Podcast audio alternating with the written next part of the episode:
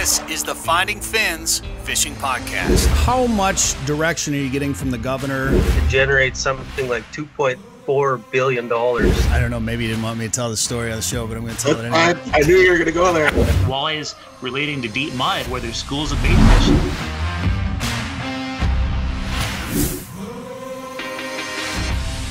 Today's show is brought to you by Lake of the Woods Tourism. Plan your trip to Lake of the Woods at LakeoftheWoodsMN.com. The Finding Fins Fishing Podcast is part of the Sporting Journal Radio family, where our mission is to hunt, fish, conserve, and do it all over again. Show off your pride for the outdoors with new gear from the Sporting Journal Radio store.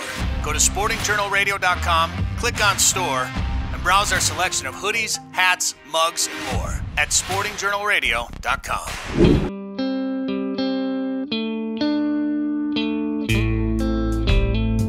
Well, our region here in the United States is rich with natural resources. If you like to hunt and fish, it's probably why you live here. Maybe not, but you should enjoy the natural resources we have here if you do live here. And in Minnesota, we have a lot of opportunities that a lot of the other hunters and anglers around the United States don't have. I've traveled a lot across the U.S. up into Canada. I've traveled down to South America, chasing birds and animals and fish around. And it's pretty interesting when you talk to people from other parts of the world, really, and you tell them all the opportunities that we have here in Minnesota. We're really fortunate, and a lot of us take it for granted. So it's important to make sure that we manage those resources properly.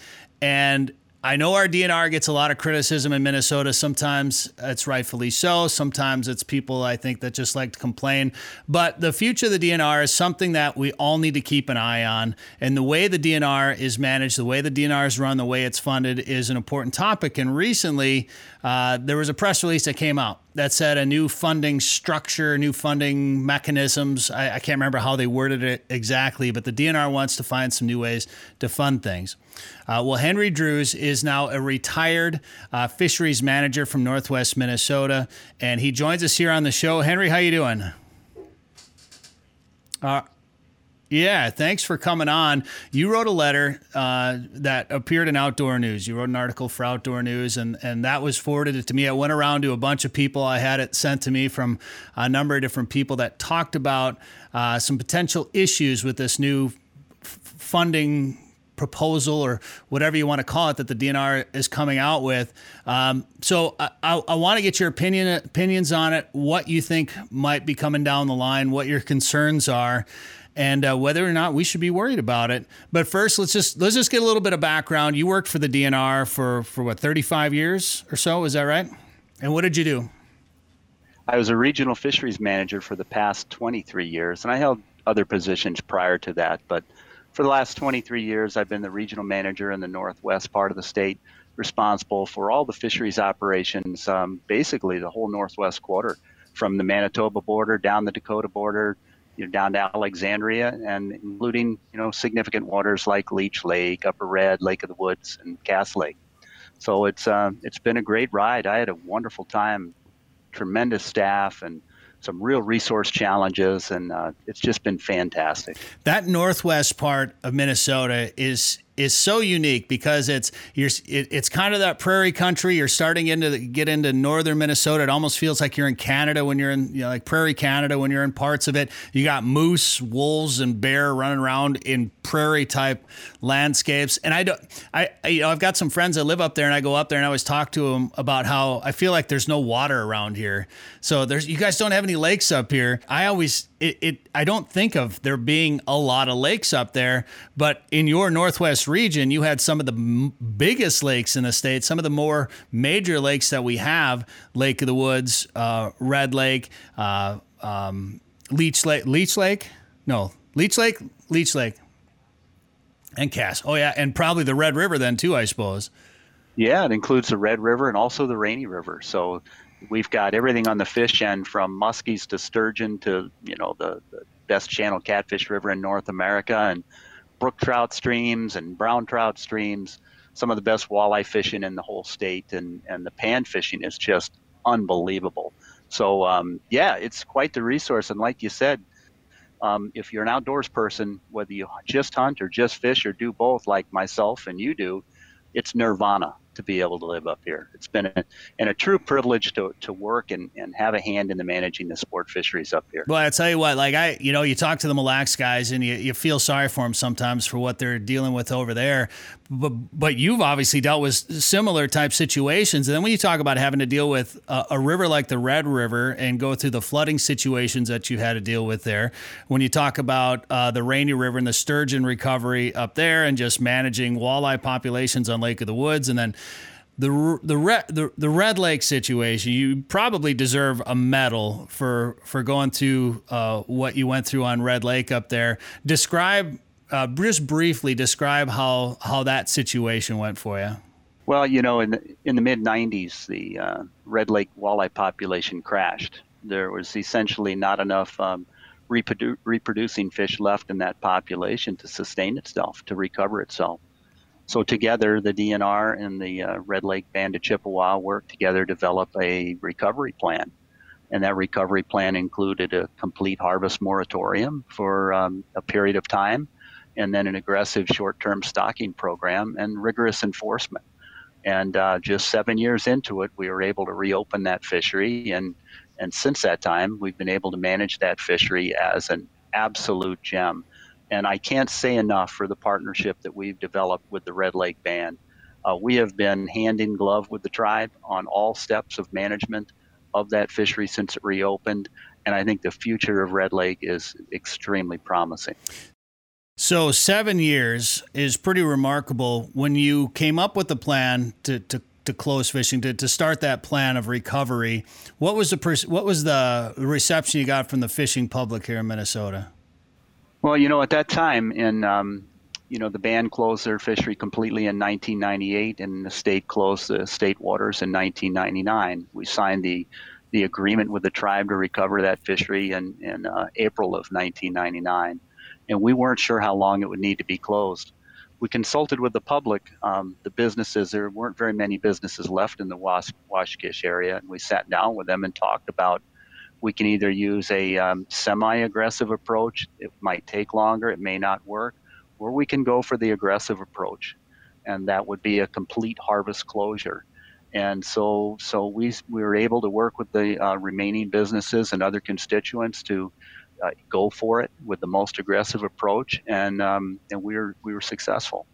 The fishery responded to the three stockings we did in 1999, 2001, and 2003 better than we could have anticipated, and we were able to see that recovery advance, at a rather rapid rate. We started working on a harvest management plan in 2005, and then also what an opener would look like.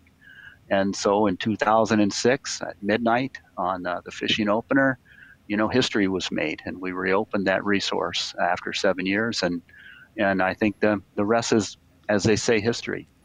I certainly had a role in it, but I must mention that, it was a team effort all along, a large team of DNR employees, and of course the natural resources staff from the Red Lake Band.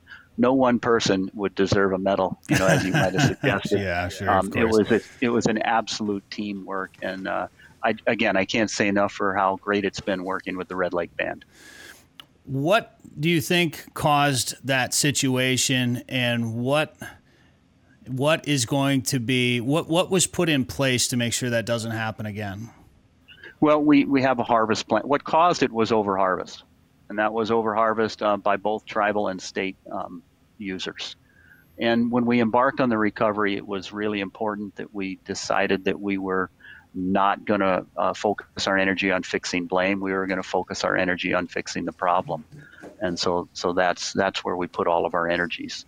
The safeguards moving forward to prevent that from occurring again is a well-crafted management plan, a framework to determine how and when we need to adjust harvest, and then implementing that and rigorous enforcement by both jurisdictions.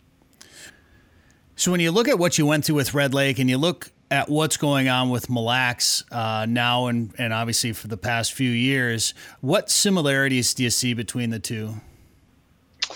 Well, the similarities are that multiple jurisdictions need to work together. And that's the only real similarity. Upper Red Lake, Lower Red Lake are far different systems than Mille Lacs. Ecologically, they're quite different. The Red Lakes have a very simple fish community. The fish community in Mille Lacs is much more diverse. The intensity of use on Mille Lacs and the potential being so close to the metro area is different than what we see on Red Lake. And so the challenge of regulating a limited harvest on Mille Lacs is much more complex than on Red. The similarities are that people love walleye. They love to keep walleye. And, you know, it's the management challenge is how to allocate that resource.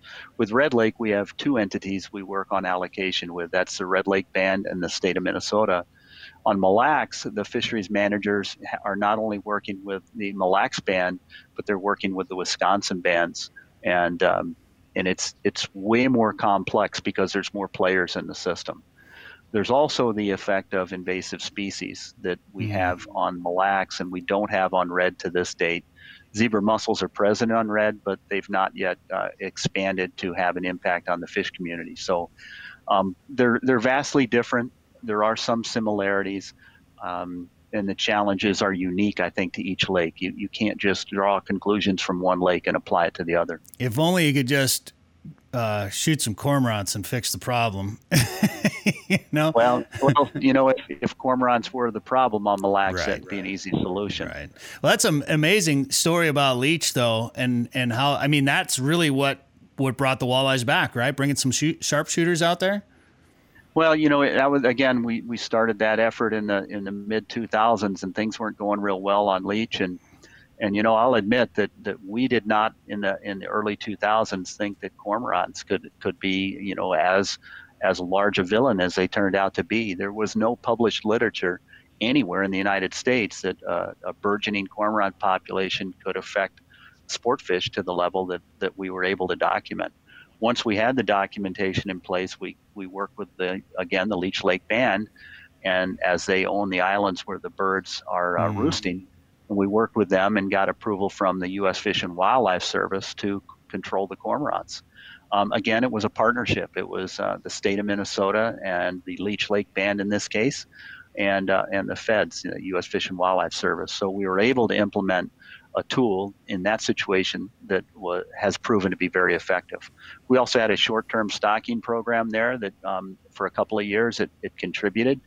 And then we used regulations in an adaptive way for an initial time to protect the remaining brood stock. And then we relaxed those regulations as we move forward as a fish population, you know, told us that we could harvest more fish. So we've continually adjusted regulations on Red and Leech to match the pressures that those fisheries are under. Most hated bird in the world. That's I think pretty accurate. I do you know about that cormorant season? Was it in Ontario started a cormorant season? Is that where it was? You can hunt them up there. Yeah, I did hear that. I guess I wonder how much participation they actually had. You know, who knows? You know, in Minnesota, we have a wanton waste law that you have to utilize anything you shoot or anything you catch and harvest. And I don't know exactly how that played out in Ontario, but while there might have been some fun involved in that, it was fair.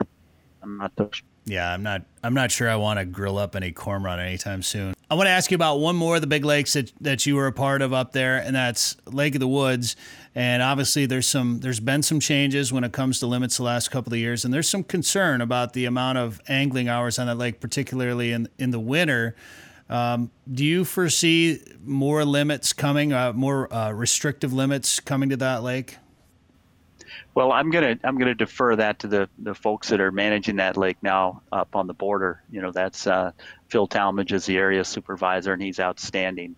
Up until the time I retired, all of the data we had suggested, you know, one, that winter pressure is growing. The last 2 years have been record high. However, the harvest hasn't been record high. You know, it kind of was self-regulating from the standpoint. The more people you have up there, they have to share the pie. An individual slice of the pie is smaller. But we have a rigorous monitoring program up there. We survey that lake every year, a real robust gill netting program. And we we have the data. We take all the biological parameters we need to keep our pulse on that population, kind of like when you go in and get a physical, whether it's a blood test and they look at all the micronutrients in your blood and your iron level and your take your pulse and your blood pressure. We're doing that on Lake of the Woods every year. And at this point in time, there is no cause for an alarm, no need for an abrupt regulation change. Mm-hmm. I think you're showing the viewers our management plan up there. We have a citizens input group that we work with. We meet with them every year. We go through the annual monitoring data. And I think we have the data that will help us tell when we need to pull the trigger on different regulations. And as of my point of retirement, a month ago, we were not at that juncture. To need to make more regulation changes up there.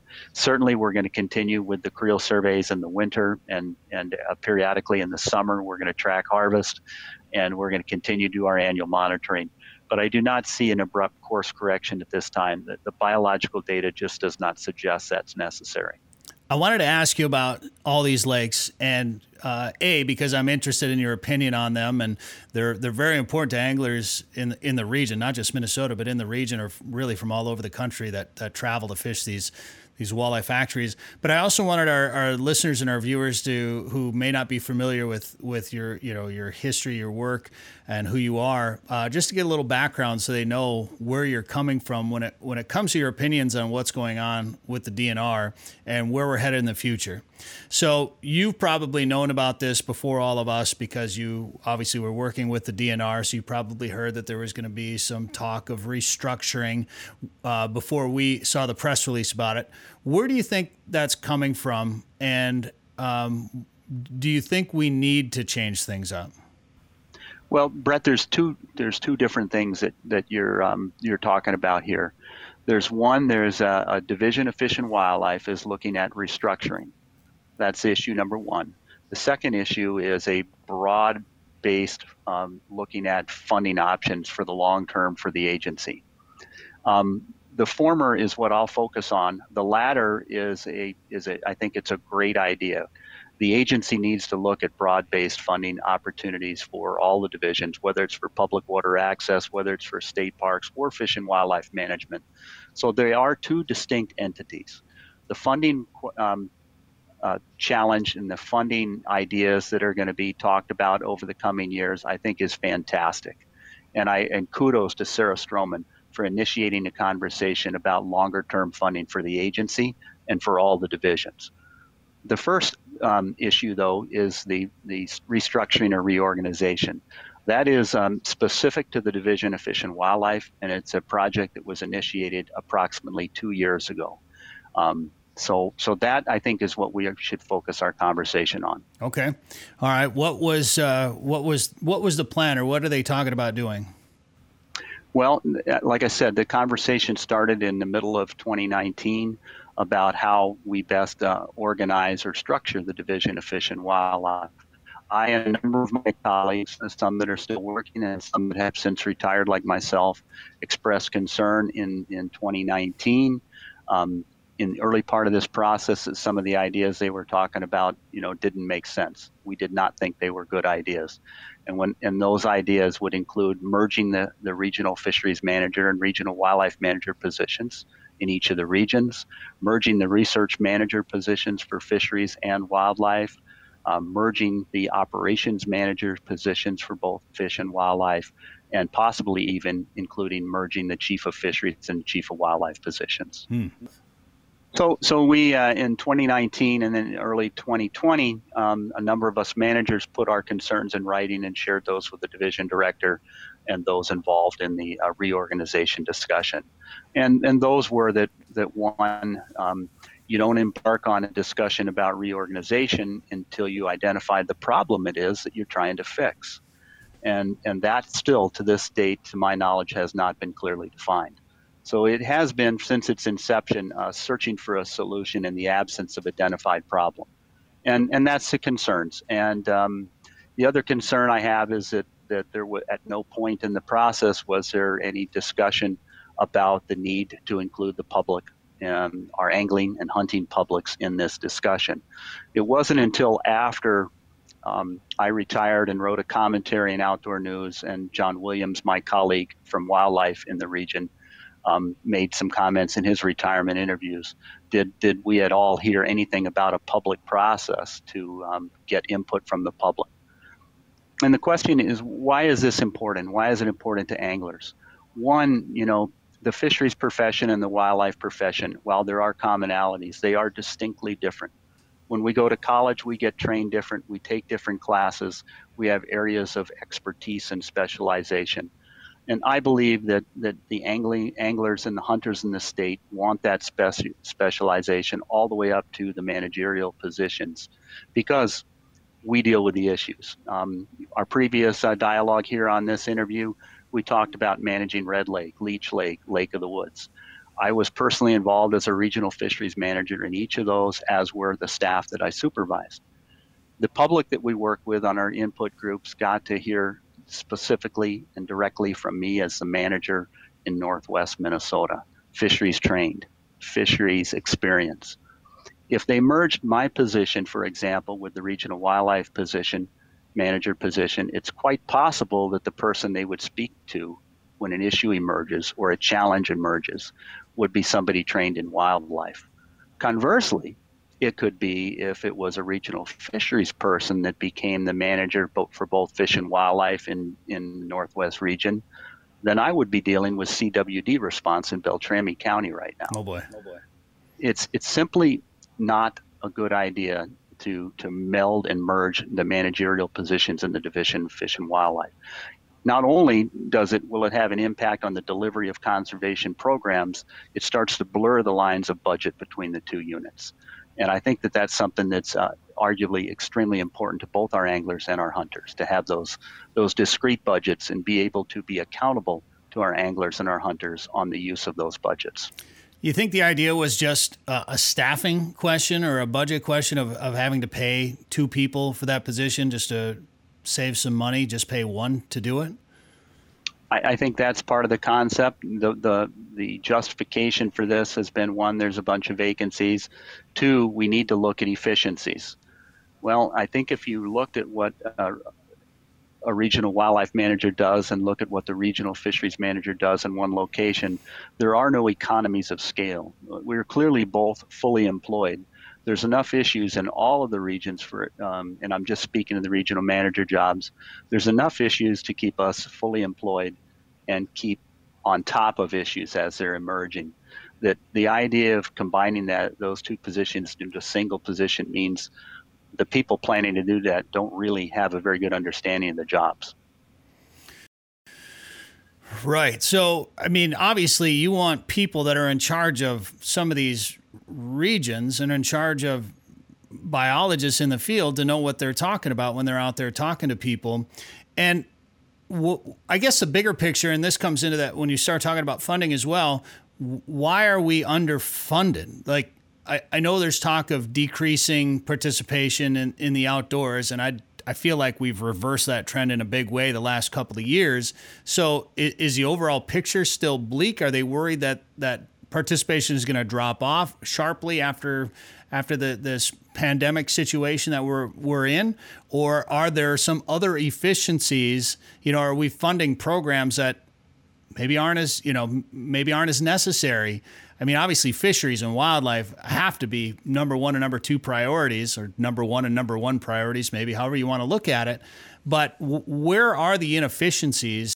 You know, I think the long-term funding considerations are real. The trajectory, if you look nationally, and license sales for both hunting and fishing across the country are down. The Minnesota is bucking that tradition or that observation on a national scale. Our fishing license sales in Minnesota are very strong, and they've been very stable.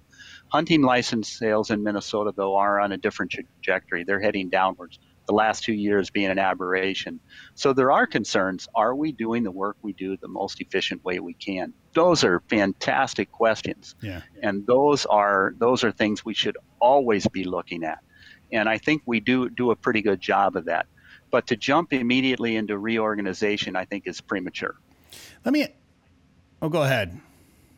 Well, let me ask you this question. When it comes to license sales and this decline, I should have done more research before I asked this question. But when you look back at the history of the DNR and the history of license sales, I mean, really, what do we have? 75 years of history, approximately. Where? I mean, did we have an unnatural peak in there? Are we coming back down to where we probably should be, or do you think it's an unreal expectation to stay as high as we were? When we don't really have that much history to judge a trend in the license sales. Right. You know, and I'm not an expert in this area, whether it be marketing or whether it be, you know, the data mining from license sales. But what I do know is that the strongest period of our license sales occurred, you know, and lasted from post-World War II, you know, through the baby boom generation. And a lot of the baby boomers are timing out. Yeah. I'm on the latter part of that curve.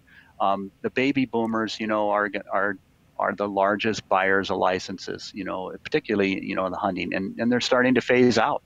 And there aren't enough younger hunters and anglers coming into being recruited to replace them. So the tables, you know, you look at it's not a longevity table, but the actuary kind of tables of participation. You got to need as many replacements to come in to replace those that are timing out, and that's not happening. It's more acute with hunting license sales than it is with fishing license sales. Sure. It's just that much more difficult to get young people involved in hunting because you need to mentor them. It's a lot more difficult to mentor hunting than it is angling. Yeah, so the declines are real, and the 75-year time period is enough to give us a cause for concern, given the trajectory that we see. Well, there's definitely some more barriers of entry for hunting out there. But, you know, when we went dove hunting here this week on opener, every single piece of state land had hunters all over it. So I don't always see the decline when I'm out there in the field trying to find a place to hunt. And you know, land access and places to go obviously is one of those barriers for everybody. And I know for a fact some people have quit hunting because sometimes it's hard to find land to get on. You don't have everybody and their neighbors used to hunt everybody and their neighbor's property back in the day, and you just don't have that anymore because people are managing for deer, planting food plots, or whatever the case may be. So I think it's an interesting discussion why there might be a decline out there.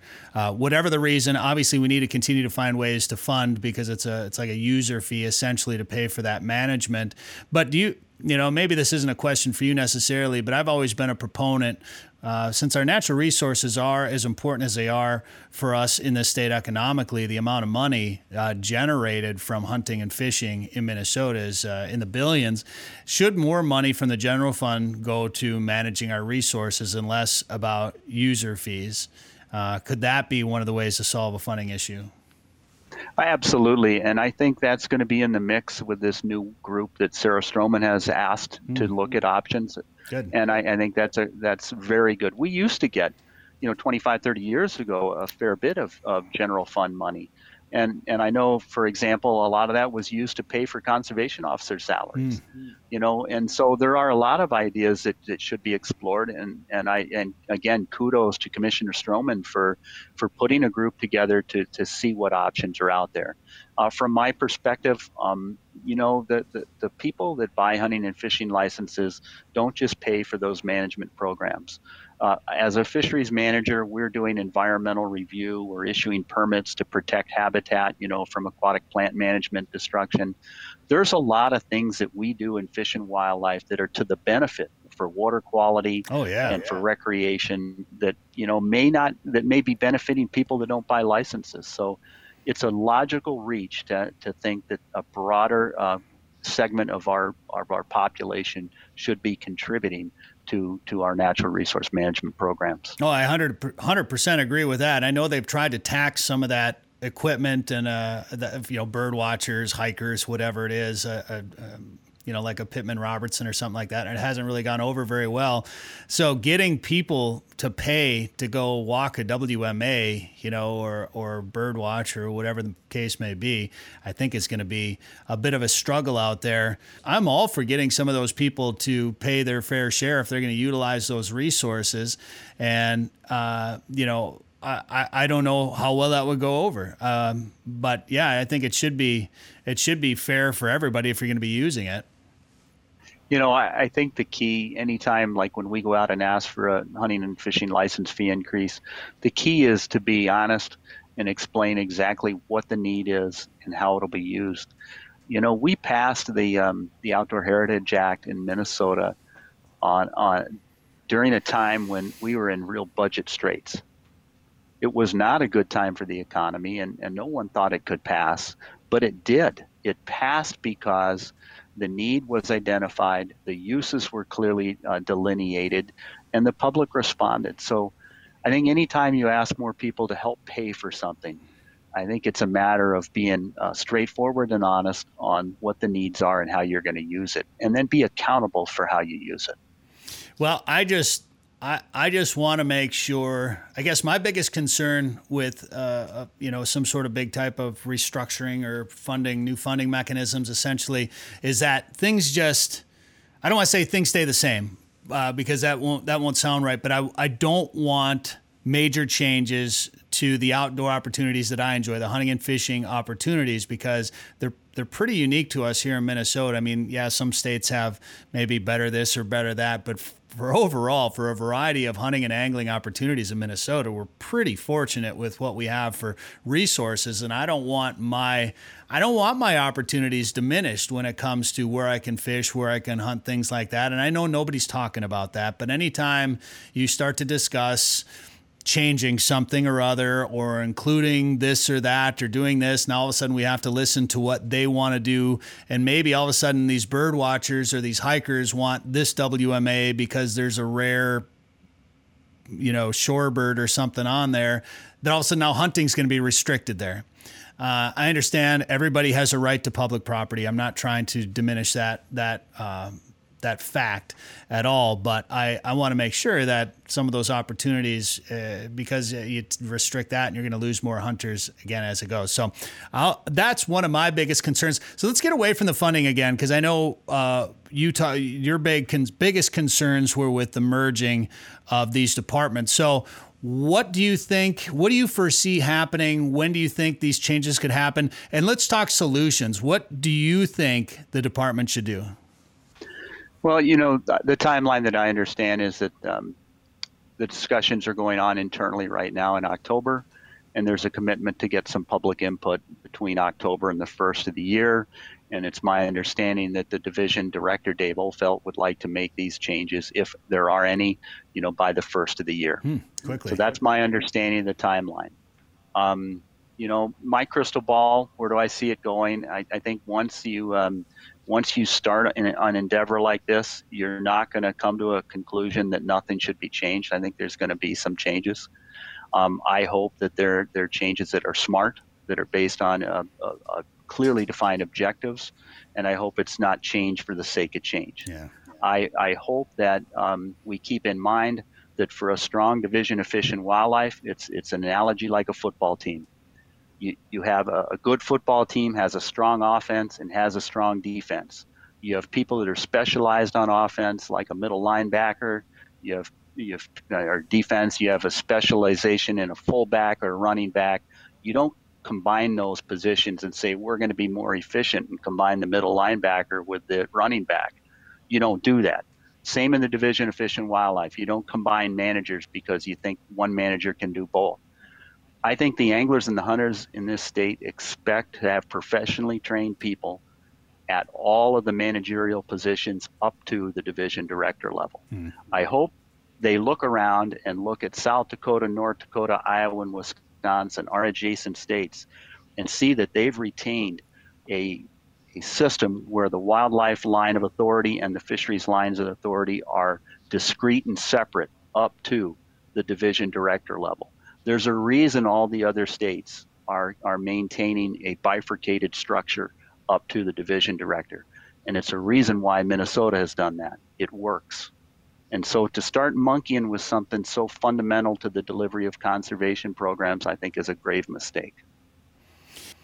Well, we have some great biologists in the state, and they went to school for this. They have a passion for it. They specialize, as you mentioned, in their areas, and we need to make sure that they can do their job the best way possible in those areas as well. We need to have leadership in the agency that supports the delivery of programs at the area office level and the regional office level, whether it's the fisheries research unit, the habitat unit, or whether it's the management or hatchery staff. We need to have clear lines of professionally trained individuals from the field all the way up to the managerial levels and seek to hire the very best people to do those jobs that are professionally trained to do that specific type of work. I think that's what all the professionals in the state of Minnesota want. I think that's why they got into it in the first place. Many of us started angling and hunting as small kids, mm-hmm. and we pursued it as a profession, and we want to continue to do that. And we're all very, very dedicated to the delivery of fish and wildlife programs to the hunters and anglers, because we do that ourselves. We are all hunters and anglers, and it's ingrained in us to do our best job. Yeah, absolutely. And we need to make sure that we can fund those positions, of course, and full-time positions year-round, 12 months out of the year, to do their jobs where they need to do them and do the jobs right. We had some vacancies in some of those regional offices, correct? And that was partly why this discussion came up at this time? Yes, that's a fact, that they're holding all those vacancies in the managerial positions until they reach decisions. Some of those manager vacancies were actually in place prior to the pandemic, as early as 2019. So somebody's had some ideas about where this is heading that long ago. This is not something new. It's not a new idea. I'll tell you, there's a cost to holding so many field positions and manager positions vacant and have people in acting positions. It's burning people out. Morale is down, and there's concern over why those positions are being held and why they're not being filled. And that's creating some of the consternation about, what is the outcome of this going to be? Why aren't they being filled? They're not being filled because they want to leadership wants to maintain their options, whether they want to combine positions or not. They want to keep those positions there, those options available for them. Interesting. Well, that in itself raises some of the suspicion of what the intentions are. Well, we could probably talk about how the DNR should be run for hours and maybe days, and have all sorts of opinions on it. But it's a pretty important discussion. Well, Brett, don't get me wrong here. I have great pride in the organization. Sure. The Division of Fish and Wildlife had a wonderful career. There's a large number of incredibly talented people in the Division of Fish and Wildlife.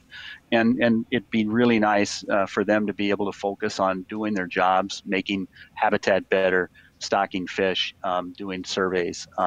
They'd sure rather be focusing on that than worrying about whether or not they're going to be reporting to somebody that's not trained in their discipline. It'd be nice to get this off the table and move forward.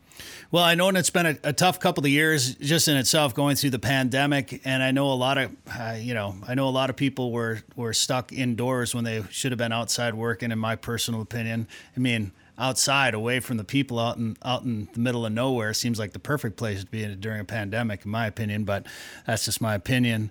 But yeah, we need people to be out there doing their job and doing it right, and not having to worry about things that don't really matter to them very much. So, all right. Well, I hope things work out the way you want them to work out, because I agree. I think that's an important way for us to go and for things to move forward. But I appreciate you coming on here and telling us your concerns and your opinions and also your thoughts. I agree that some of the people in the DNR, I think the DNR has done a good job in a lot of ways overall, but there's, you're not going to win them all. So there's always going to be some positives and negatives here and there, and everybody's going to, I feel for you guys who have to make some of these decisions, because I guarantee you that you've gotten some emails that are probably not as positive at times throughout your career, and that's tough to have to deal with. Well, when you're a public servant, that's just part of the job, Brett. And the key is you may not like to hear some of that stuff, but ultimately, at the end of the day, when you listen to your critics as closely as you listen to your supporters, yeah, you're going to make better decisions. That's just a fact, and that's the life of a public servant, and we take that pretty seriously. Yeah, and it's nice to see that there's people passionate about our outdoors here. Yeah, I know you were busy. I wanted to have you on the show last week, but you were out there taking advantage of a pretty unique outdoor opportunity here in Minnesota. You were harvesting wild rice. Yes, my wife got me into harvesting wild rice about 10 years ago. You can see in the background there, let me see, there, you know, a there canoe full of rice. That was one of the tribal members she worked with on her PhD. But wild ricing in the fall is now a big part of our life. We spend a couple of weeks every fall out harvesting rice. She's taught me how to do it and got me out in the boat with her, and we really, really enjoy it. To me, it's the kickoff of the fall season. It's the transition from fishing to the fall gathering. And you start with the wild rice, and next is sharp-tailed grouse on the North Dakota prairie, and ducks in South Dakota, and then the deer season rolls around, and then there's pheasants, and it's just an amazing time of the year, and wild rice harvest kicks it off. And we gift a lot of rice. I give it to landowners where I hunt, and it's just a special time to be out there with the young wood ducks and the teal and the sora rails and everything else that's out there. Great time. Best time of the year, you know, and as a fisheries guy, you should mention that fishing is pretty good this time of year too, but it's always a struggle. And I tend to always just bring the shotgun and leave the fishing rod at home. But those fishing opportunities are pretty good. You know, Brett, that's been my angle here for the last 15 years. And, but now that I have a little more time on my hands, I'm not going to winterize my boat on Labor Day weekend anymore. And speaking of angles, that canoe paddle that you got, what is that? Bending Branches, is that what those were called? Is that what you got? Yeah, that's correct. And technically, to be fair, that's my wife's special paddle. I'm not allowed to use it. Well, I have a couple of those. We grew up with those on our Boundary Waters trips, using those paddles all the time. So yeah, I actually bought a couple of my younger daughter and I did a couple of triathlons with canoeing, and we bought some graphite bent shaft paddles. Once you use one of those, you'll never use a wooden paddle again. I bet. I had some sore arms and shoulders, and lots of blisters on those trips, of course, up there. You know, we were talking about wild rice. This year's been particularly tough with the low water. Oh, sure. Sure. Yeah, about half of the rivers and lakes we normally harvest, we can't even put a boat in. So it's been tough on the harvesters. It's going to be tough on duck hunters. Mm-hmm. Putting boats out on some of those waters. So for sure. But every year is different, just like whether it's bow hunting or duck hunting, you got to scout. And if you scout for wild rice, you'll find some places to get Scouting is the number one piece of advice I give anybody when they ask me about, you know, hunting pheasants, ducks, geese, whatever. Scouting is always number one. Got to find it. Well, it's as important to put the time in on that as it is to take the time off to go. Yeah, for sure. People don't give themselves enough time. A lot of times they just go on the weekend or whatever. They don't give themselves time to scout, and if you give yourself an extra day, and your experience is going to be that much better. All right, Henry Drewes, good luck with everything. And thanks for the time today on the show. Absolute, Brett. It's been a pleasure joining you. Enjoy your retirement. Thank you. This has been the Finding Fins Fishing Podcast, part of the Sporting Journal Radio family. Subscribe wherever you get podcasts, or go to FindingFins.com, and make sure to like our sponsors. Northern Minnesota's Walleye Factory is a year-round world-class fishing destination. The perfect getaway this summer is just a short drive to Lake of the Woods. Fish Big Traverse Bay, the Rainy River, or visit the unique northwest angle. To catch big fish, you have to go where the big fish are. Plan your trip to Lake of the Woods at LakeoftheWoodsMN.com. That's LakeoftheWoodsMN.com.